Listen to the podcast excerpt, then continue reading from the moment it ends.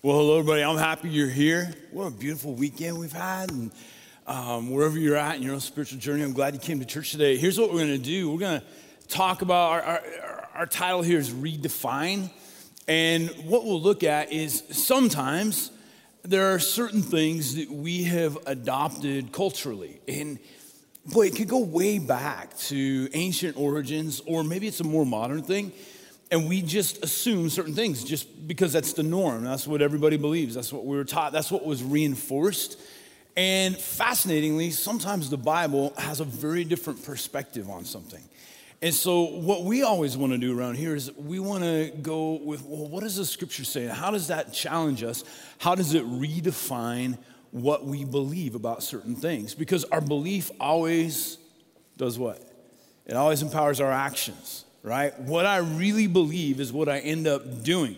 So I'd like us to look at a passage of scripture that redefines some very important things about relationships. Relationships, okay?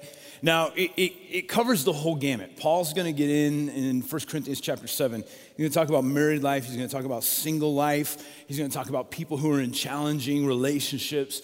And he is going to redefine for the Corinthians what relationships were meant to be. Because in Corinth, which was this metropolis in the first century, it was ancient Greece, it was a city that was, oh boy, it was really active. It was like um, the equivalent of what Las Vegas or Amsterdam would be today. All right, it was that type of city. Like people went there, and when your 18 year old said he was going to Corinth, you said, No, you're not. Um, it was that type of city, just kind of wild, crazy, uh, trade, very prosperous, but very sensual as well. And so, what's happened is there are a group of people in Corinth who have begun to follow Jesus. And they've been stretched and challenged. And so, they're going to write Paul asking some questions because what they've always believed about human relationships and what they're learning, Jesus taught about relationships, are radically different. And so, they're going to ask some questions. So let's read together from 1 Corinthians chapter 7. We'll kind of slowly walk our way through this and maybe make a few comments. Then I just really have two big points that Paul's going to challenge us with. So here's the context Corinth city, uh, for instance, a recent archaeological dig in Corinth, one of the temples that was um, dedicated to one of their goddesses. There is a register of 1,000 registered um, licensed temple prostitutes. Okay, it just worked at that one temple. There's something like 18 to 21 in the city of Corinth. So it's a city where uh, it's just kind of wild and crazy. And this is what we read 1 Corinthians chapter 7. Now, uh, moms, dads, if you brought your kids, uh, we're going to read a little bit about sex at the beginning, but I, I won't hang in there for a long time. Okay, we'll move on and you can interpret to your children later. Now, getting down to the questions asked in your letter to me. So remember, they're brand new at following Jesus. And here was their question Is it a good thing to have sexual relationships? So they're like totally confused. They're like, hey, this was part of our culture, and now we're following Jesus, and we're hearing that like what we've been doing maybe wasn't God's best for us. So, like, does that mean that's like totally out of the question? I mean, that's a letter you want to write to the, the guy that planted your church, right? Uh, you better help us out here. And here's what he says Certainly. All right, so he's not, he's not afraid of it. He says, but only within a certain context and he's going to describe the context. It's good for a man to have a wife and for a woman to have a husband. Sexual drives are strong, and here's one of my favorite sentences in the Bible relating to human sexuality. But marriage is strong enough to contain them and provide for a balanced and fulfilling sexual life in a world of sexual disorder. So, 2,000 years ago in Corinth, there was sexual disorder, right? It was all over the place. People being hurt, people feeling abused and mistreated, and people thinking, boy, there's nothing, there's no consequences tied to what I do with my body. It's disorder. It's the same as today. And here's what Paul says listen, okay, God's not afraid of this, He created it. But He says, in this context, and in the beautiful context of marriage, that, that institution, is strong enough to contain in an orderly, loving, kind way the sexual drives that human beings have. In this world where it's chaotic and disorderly, there can be something beautiful in the midst of it. The marriage bed must be a place of mutuality. This is where we're going to get the core of what he's talking about. We're going to talk about servanthood. We're going to talk about multi, uh, mutual submission to one another. The husband seeking to satisfy his wife, the wife seeking to satisfy her husband. This is very different than what you might see on an MTV episode where it's like, I'm trying to get my needs met. Paul says, no, no, no, no. That's not what this is about. You need to redefine your values when it comes to sexuality. Marriage is not a place to stand up for your rights. Marriage is a decision to serve the other, whether in bed or out. Abstaining from sex is permissible for a period of time if you both agree to it, and if it's for the purposes of prayer and fasting, but only for such times, then come back together again. Some guys in the room, that's your favorite verse. You love that. Oh, you must be praying, honey. You're fasting? All right. Uh, Satan has an ingenious way of tempting us when we least expect it. I'm not, understand, commanding these periods of abstinence, only providing my best counsel if you should choose them. Now he's going to move on. Sometimes I wish everyone were single like me, a simpler life in many ways. Okay, what we're about to read, you will never find on a Hallmark Valentine's Day card. Paul is going to be the least romantic. Well, my wife thinks I'm not very romantic. I'll say, at least I'm not Paul. All right? He says, I wish all of you guys, you guys' lives were so complicated. I wish all of you were single like me, a simpler life in many ways. And then what does he put behind the word ways? Exclamation mark. He says, Boy, you've got all these complications out there. Now, here's what we do know about Paul Early, he was a member of the Sanhedrin, which was the Jewish ruling council. And we know you had to be married in order to be even elected or placed on the Sanhedrin. So, likely, although Paul doesn't explore it, at one point in his life he was married. Most likely, his spouse, his wife, died early in their marriage because we know after he begins to follow Jesus, he's single that entire time. And so he's got a little bit of experience in marriage, but now he's got decades of experience in being single. But celibacy is not for everyone any more than marriage is. For God gives the gift of the single life to some, the gift of the married life to others. So Paul says this it takes a gift of God to be single or to be married. And if you have a gift to be single and you get married, it's going to be really difficult. Or if you have a gift, God's given you this gift to be married and you are single, that too is going to be difficult. So it's a gift. God gives gifts to different types of people. I do, though, tell the unmarried and widows that singleness might well be the best thing for them, as it has been for me. Aren't you glad that his wife is likely dead at this point? Um, he's like married now, uh, single. This is way better for me. But if they can't, if they can't manage their desires and emotions, they should by all means go ahead and get married. So basically, he's saying if you can't handle it, I guess you have to get married. Um, if you don't have the self control to handle your desires and your emotions, well, then you can get married. The difficulties of marriage are preferable by far to a sexually tortured life as a single. And if you are married, okay, now he's gonna make a whole nother transition. If you are married, stay married. This is the master's command, not mine. Now, Paul's going to say a few things. He's to say, sometimes Jesus didn't tell us what to do, but in this instance, the master Jesus told us, when you're married, just stay married. Stay married. He's going to explore that a little bit more. If a wife should leave her husband, she must either remain single or else come back and make things right with him. And a husband has no right to get rid of his wife. So in first century Roman society, it was quite easy to get a divorce, especially if you're a man. A man had more legal rights, so he could walk away if he felt, boy, I'm unsatisfied, this is not a good marriage. It, at least as simple as it is today, you could just, I'm not saying it's emotionally simple, but legally it can be fairly simple. And Paul's going to challenge the Corinthians who were used to saying, well, it's not working out, we'll go find somebody else. He's going to challenge them like, no, I want you to stay together. For the rest of you who are in mixed marriages, and by mixed marriages, he means Christian married to non Christian. We have no explicit command from the master. So, this is what you must do. If you're a man with a wife who's not a believer, but who still wants to live with you, hold on to her. So you're following the Lord, she's not. But she's willing to live with you and make this work. Stay there, hold on to her. If you're a woman with a husband who is a believer, but uh, who is not a believer, but he wants to live with you, hold on to him. More than once in my life, I've, I've, I've had somebody say, you know, well, my spouse doesn't love God the way I do. I, I need to separate you know, go a different direction. The Lord told me it's time to end this marriage. And I'm like, well, how did the Lord tell you it's time to end this marriage? Well, you're like, you wouldn't believe it. I was on Facebook and I found this lady I used to date when I was 18, and it's just like the Lord brought us together.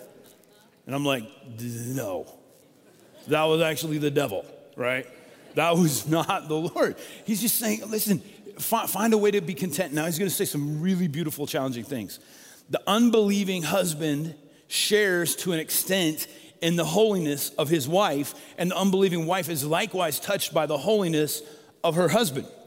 Otherwise, your children will be left out. As it is, they also are included in the spiritual purpose, purposes of God. So, this is really hard. I'm just gonna be frank, very hard to interpret. If, if you looked at different Bible scholars, they would say, We're not sure what to do with this. So, Paul's saying this you're following Jesus and you are married to somebody who's not following Jesus. Paul's saying somehow, some way, your relationship with God impacts your unbelieving spouse and impacts the children as well. You're not alone. God sees and He is working. Now, there's all kinds of challenging things that go along with that. Like, well, what exactly are you saying, Paul? Paul's not going to describe it, but he says this Your faith is profound, and your faith makes an impact on your unbelieving spouse and upon your children. On the other hand, if the unbelieving spouse walks out, you've got to let him or her go. You don't have to hold on desperately. God has called us to make the best of it, okay? As peacefully as we can. He's saying this. He's presented lots of scenarios single, married, difficult marriages. He says, This is what God's called us to do make the best of it. Find a way to do it as peacefully as possible. You never know, wife. The way you handle this might bring your husband not only back to you, but to God. You never know, husband. The way you handle this might bring your wife not only back to you, but to God. And don't be wishing you were someplace else or with someone else. Where you are right now is God's place for you. We keep that up there for just a second. Okay. In a world where escapism, I'm going to find it, I'll find happiness over here, I'll find this person over here. This is what Paul says. Okay, this is how he's going to redefine relationships. Where you are right now it's God's place for you. We can move on. Live and obey and love and believe right there. You might say, Oh, but Paul, you don't know who I'm married to. Paul, you don't know what it's like to be single in my world. My, pressure, my parents are always putting pressure on me that I, why don't you get married? Why don't you? I'll never have grandkids. Uh, you, you don't know what it's like, Paul. And this is what Paul says Live. Don't just, don't just survive. Don't just get by. Live. Live. Engage with life and obey. Obey the Lord in the midst of whatever your context is and love. Oh, look, you have no idea how hard it is. Just love that person and believe. Believe the best. Believe in God's goodness. Believe He's there for you right there. God, not your marital status, defines your life. If there was one sentence I would love for you to hear and absorb and let sink into your soul, that is it. God, not your marital status, defines your life.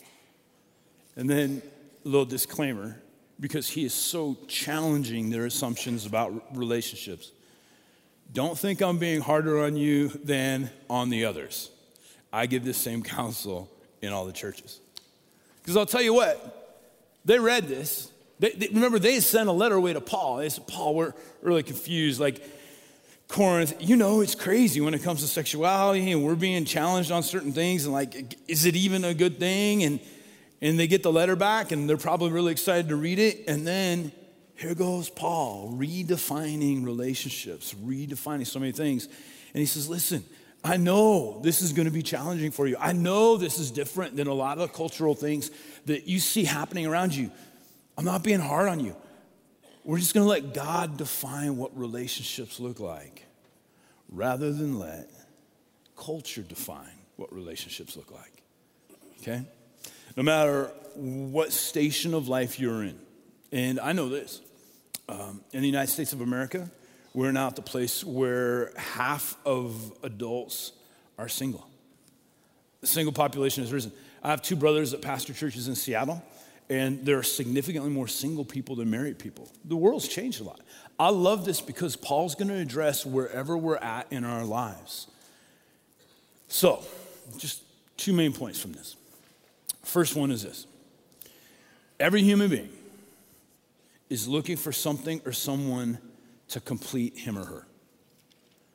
Every human being is looking for something or someone to complete him or her. Gotta get my right sign. Does this sign say complete? Yeah? Oh, excellent. Good. It's really hard to read when you're looking at the sign. So here's what human beings want there is something in every human's life. Okay, I don't, I don't care how successful you are, um, I, I don't care how much power, prestige, it doesn't matter. There's something in a human being that feels as if something is broken.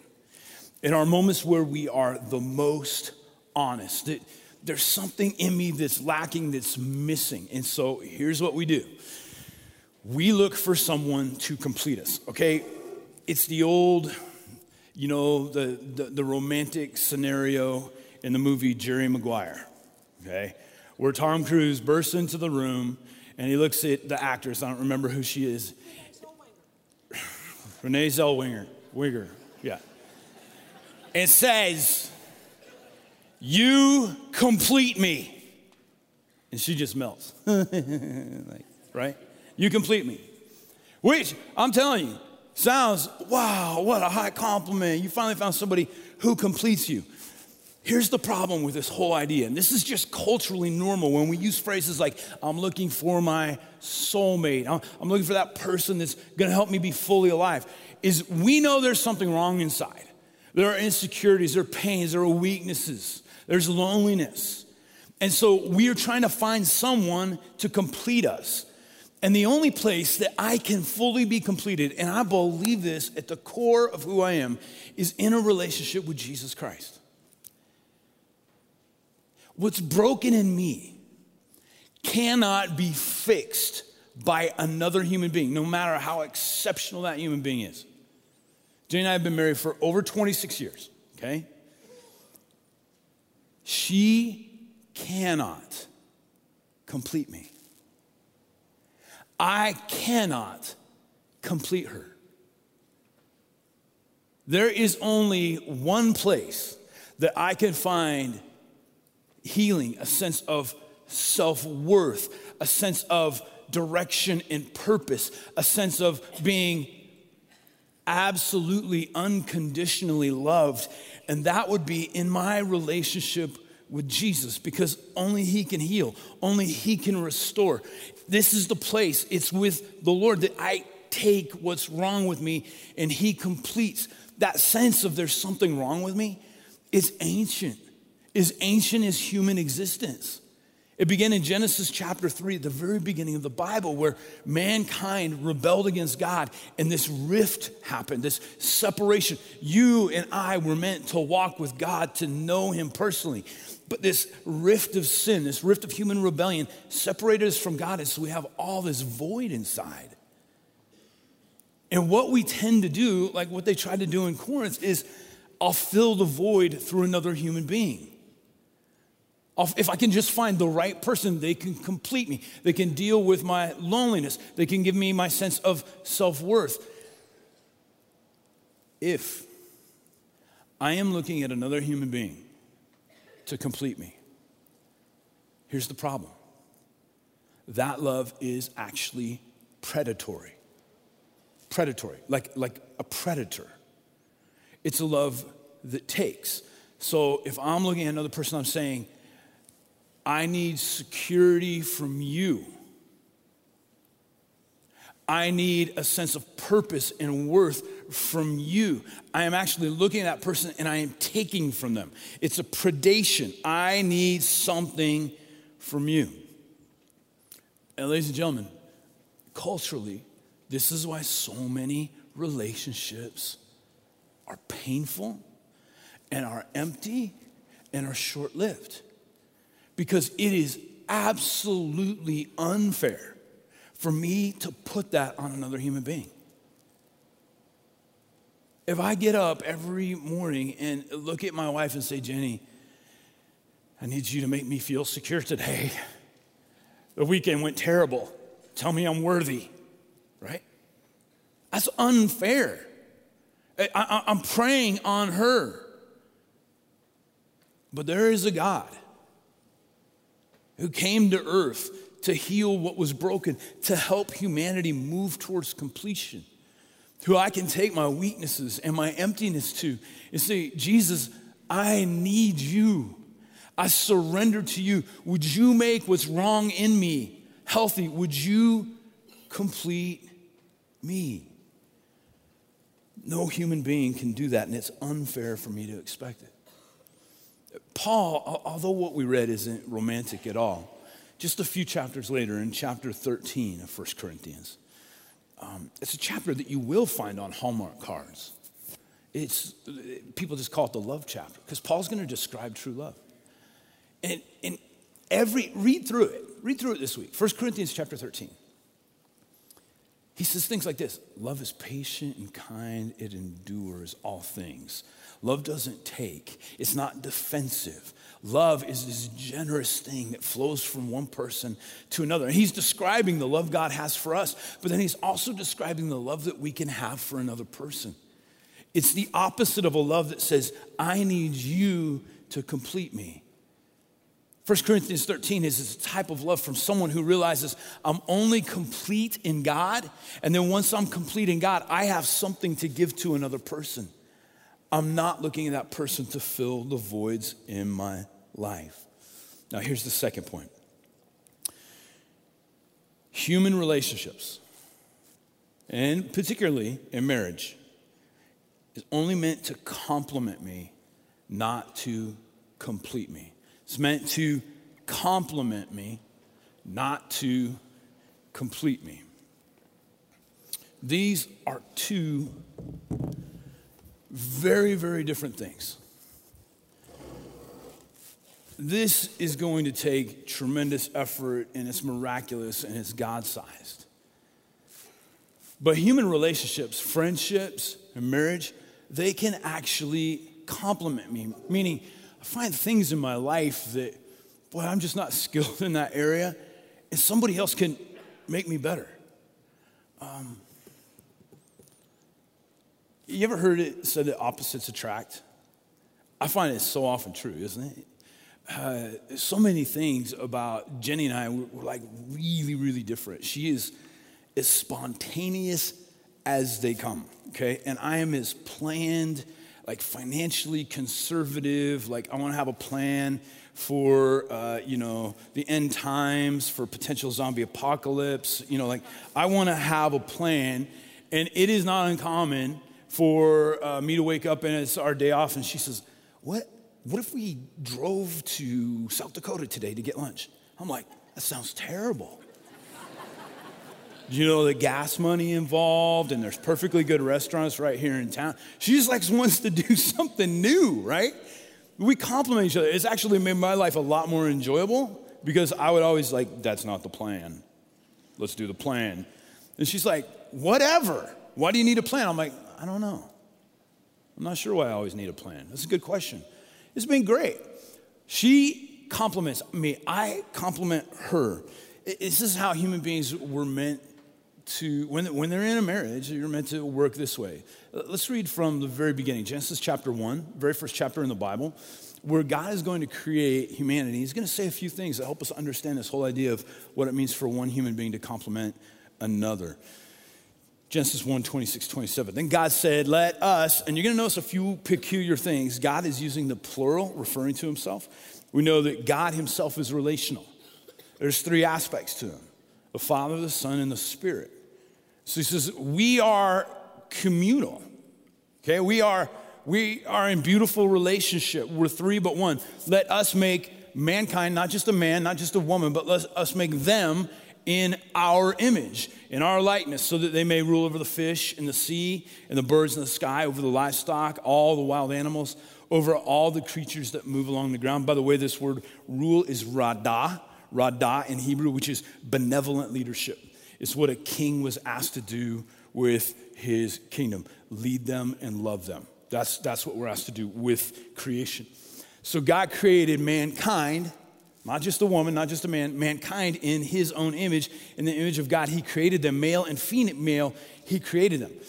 From the beginning, he says, there are some things about God that are distinctly, traditionally feminine.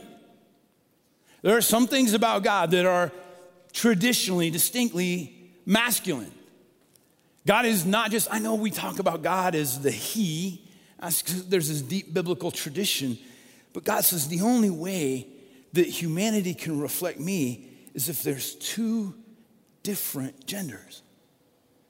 And somehow then it begins to look a little bit more like God. One human being, one gender, complements the other. And together, this is our purpose, is that we begin to reflect God. Something about you, ladies.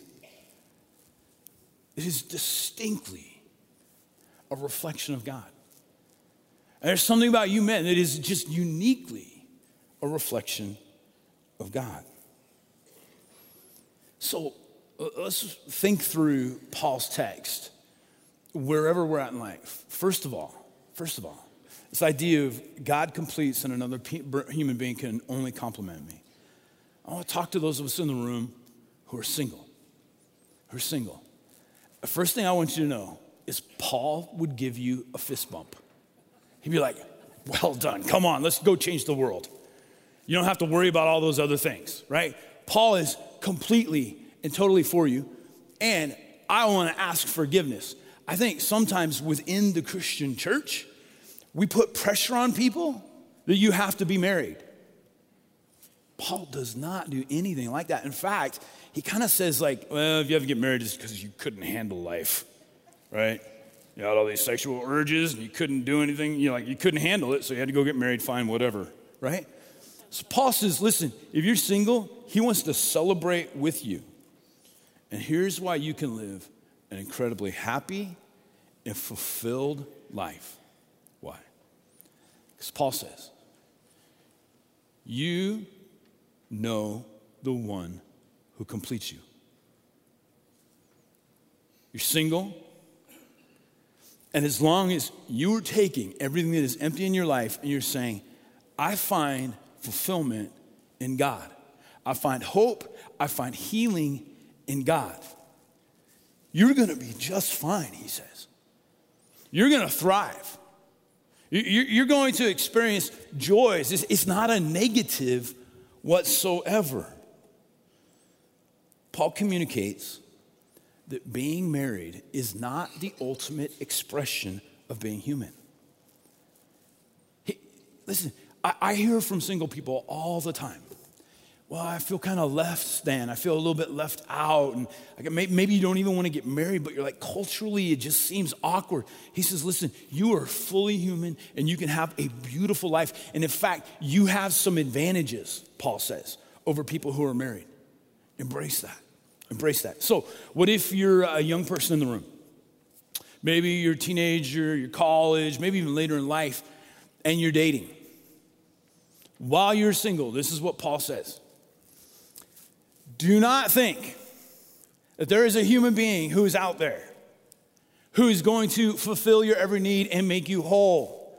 If you're looking for that, it's a predatory love and it is bound and determined to be destructive because you're going to take something. So while you're single, if one day you want to be married, find your completeness in Him. Go to Him. Build the most dynamic, healthy relationship possible with God. So that if and when there is a time when you're going to get married, you are as healthy and strong and complete as possible, and then someone else can simply complement you. You do not need them to survive. You desperately need God to survive. Those of you who are single. Now, for those of us who are in difficult marriages, and listen, there's not a week that goes by in my life where I don't talk to people who are in painful, difficult marriages. So I want you to know I have deep empathy, okay? But I also know this that our culture says this just move on, go find happiness. Now, I do understand there are abusive relationships, there are, there's infidelity, there is uh, abandonment, all of that. That's covered differently in the Bible. God seems to say, you know, because of that, sometimes you need to move on. But if you're just married to somebody who's just a stinker, you know, I don't know. That's, I guess, Christian cussing, right? Um, he's married to somebody, you're like, oh my goodness, this person drives me crazy. Paul challenges you. He says, hang in there. Love, believe, live right there in that relationship. And as you find the God who completes you, who knows what might happen to that person you're married to? Who knows that they might wake up? Who knows that there could be something else? This is also why uh, people, people who don't know God can have great marriages. You ever seen that? Like, man, you guys have such a great marriage. Why? Because they're not preying on that person. They find fulfillment in something and they say, This person, they just complement me and we'll work together. But if you're in that difficult relationship, maybe one of you is serving God and the person you're married to isn't, I understand there can be some spiritual loneliness there. I understand that you can feel a bit isolated. I understand there's tension when maybe you have kids and you're like, you want this for your kids and your spouse doesn't want that for your kids. And it's going to be challenging. But Paul says, live peacefully and find your completeness in God. Because even if your, your spouse was a believer or a better person, they still couldn't complete you. It's impossible. Look to Him to complete you and keep moving ahead, not in misery, but choose to thrive because you know the one who completes you. How about for the people in the room who are married? Um, some of us, let me tell you this just because you are following the Lord doesn't mean that you're immune from this cultural thing of, of thinking that somebody else completes you. Some of you, you're sitting next to somebody right now that you have deep resentment and pain towards. I get that. You're sticking it out. Give up on the idea that this person that you married is ever going to make you happy. Right? that is not going to be in a Hallmark card. Okay? Just write, write that card right now. I choose to believe that you will never make me happy. And give it to your spouse. Be a great day for you, I promise. But I'm going to tell you something. I love seeing marriages that are in a terrible spot repaired and made whole. Here's how it typically happens somebody is turning to the one they're married to, and they're like, I need you to fix me. I need this from you. I need to feel better. It's when you finally turn to God and you say, God, I don't know what I was thinking when I married that person. I was so young. They've changed so much for the worse entirely. But God, it's you who complete me. And could you teach me what it means to be secure in you? Could you teach me what love really looks like so that one day I can turn to this person and we could have a thriving marriage. And here's the most beautiful thing I'm telling you, this is an incredibly beautiful thing, is when two people who know that God completes them, they have a relationship that revolves around God. It doesn't revolve around each other, it's we revolve around God. One final just point for, for you to think about before we leave this. There's also this challenge in life when it comes to God, we think of God, and I know even in this room, we have this huge spiritual spectrum. We have, you have people here, like, you read the Bible constantly and you're growing so deep. We have a lot of people that aren't sure what we believe. Here's one challenge there is a way of looking at God where you look at Him to just complement you. God, here's my life, here's my agenda, here's my goals, and here's what I need you to do. I need you to help me get there. And so it's kind of like God's a genie. Like I found, I found the little, you know, little lamp, and God puffs out and like, here's my wishes. God, complement me, make my life better. Listen, when you talk about following Jesus, it's not just, hey, Jesus, I put you on speed dial when I'm in trouble, I'll call. It is coming before Him and falling on my knees and saying, I surrender my agenda, my will to follow you. And I honestly believe it's when I look to Jesus to complete me. That's when I have the endurance and the strength to live the way Paul asked me to live. I want to read verse 17 one more time, just in light of what we just talked about. Don't be wishing you're someplace else or with someone else. Where you're at right now is God's place for you. Live and obey and love and believe right there. God, not your marital status, defines your life. Single people, being single does not define your life. If you're dating, dating does not define your life. If you're married, that does not define your life. Let God be the one who completes you. Let Him define your life. Jesus, thank you for these ancient words. I am amazed that 2,000 years ago, human beings were struggling with the very things that we struggle with today. In Corinth, there were cultural assumptions, things that just, things that just seemed right. Everybody did it. We've always done it this way. In our world, we have the same cultural assumptions. God, we give you room to redefine relationships for us. Lord, for those of us in the room who are single,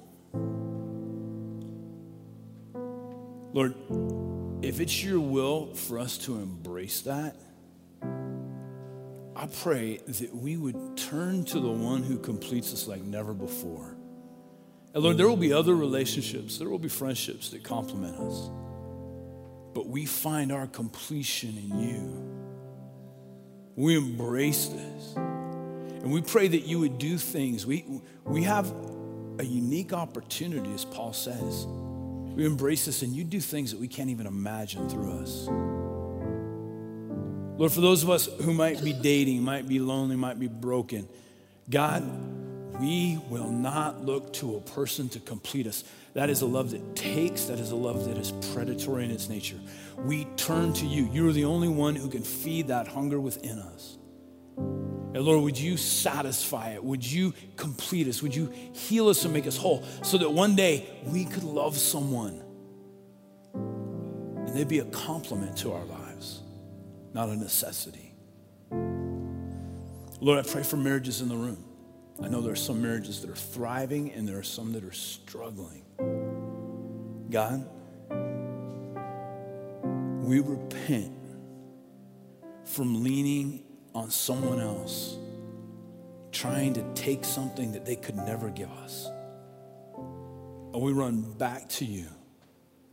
Lord, as we lean into you, as we look to you as the one who completes us, Lord, would there be a health and would there be a maturing and would there be a healing in marriages? Would there be two people who find completion in you, serving God together and complementing one another in the process?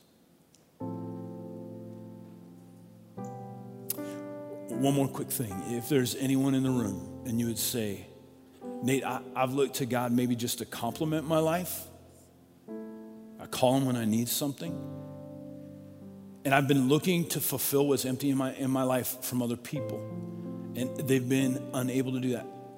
Today, I turn to Jesus and I surrender to him. I, I say this God, you're the only one who can make me whole. If that's you, and you need to surrender to Him in that way, would you just raise your hand and wave at me? Say, Nate, that's me. I want to catch your eye if that's you. Yes, sir. You're His. You're forgiven, okay? Yes, sir. You're His, all right? Your son. He makes you whole right back here. Yeah, absolutely. And right there as well. That is beautiful. Okay, both of you. I want you to know, yes, sir. Yes, sir. Right here. Yeah. Okay. If you're in the balcony, that's you. Yeah. I see your hand. Absolutely.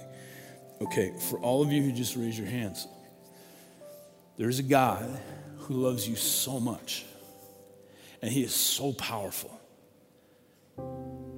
You're running to Him right now, and He has the capacity and the patience to make you whole. You're His, you're His daughter, your son. Everybody, would you just celebrate for those who raised their hands? It's a big step. Very, very proud of you. That's wonderful. Hey, if you did raise your hand uh, here on the ground floor, and I believe up in the balcony, you'll see a banner. that says, I have decided. I just want to get a Bible in your hands and help you get started on that journey. Everybody else, be the hands and the feet and the mouthpiece of Jesus. Have a beautiful weekend. If you need prayer for anything, there's people you can trust up front. Go get your Bible if you raise your hand. God bless you guys.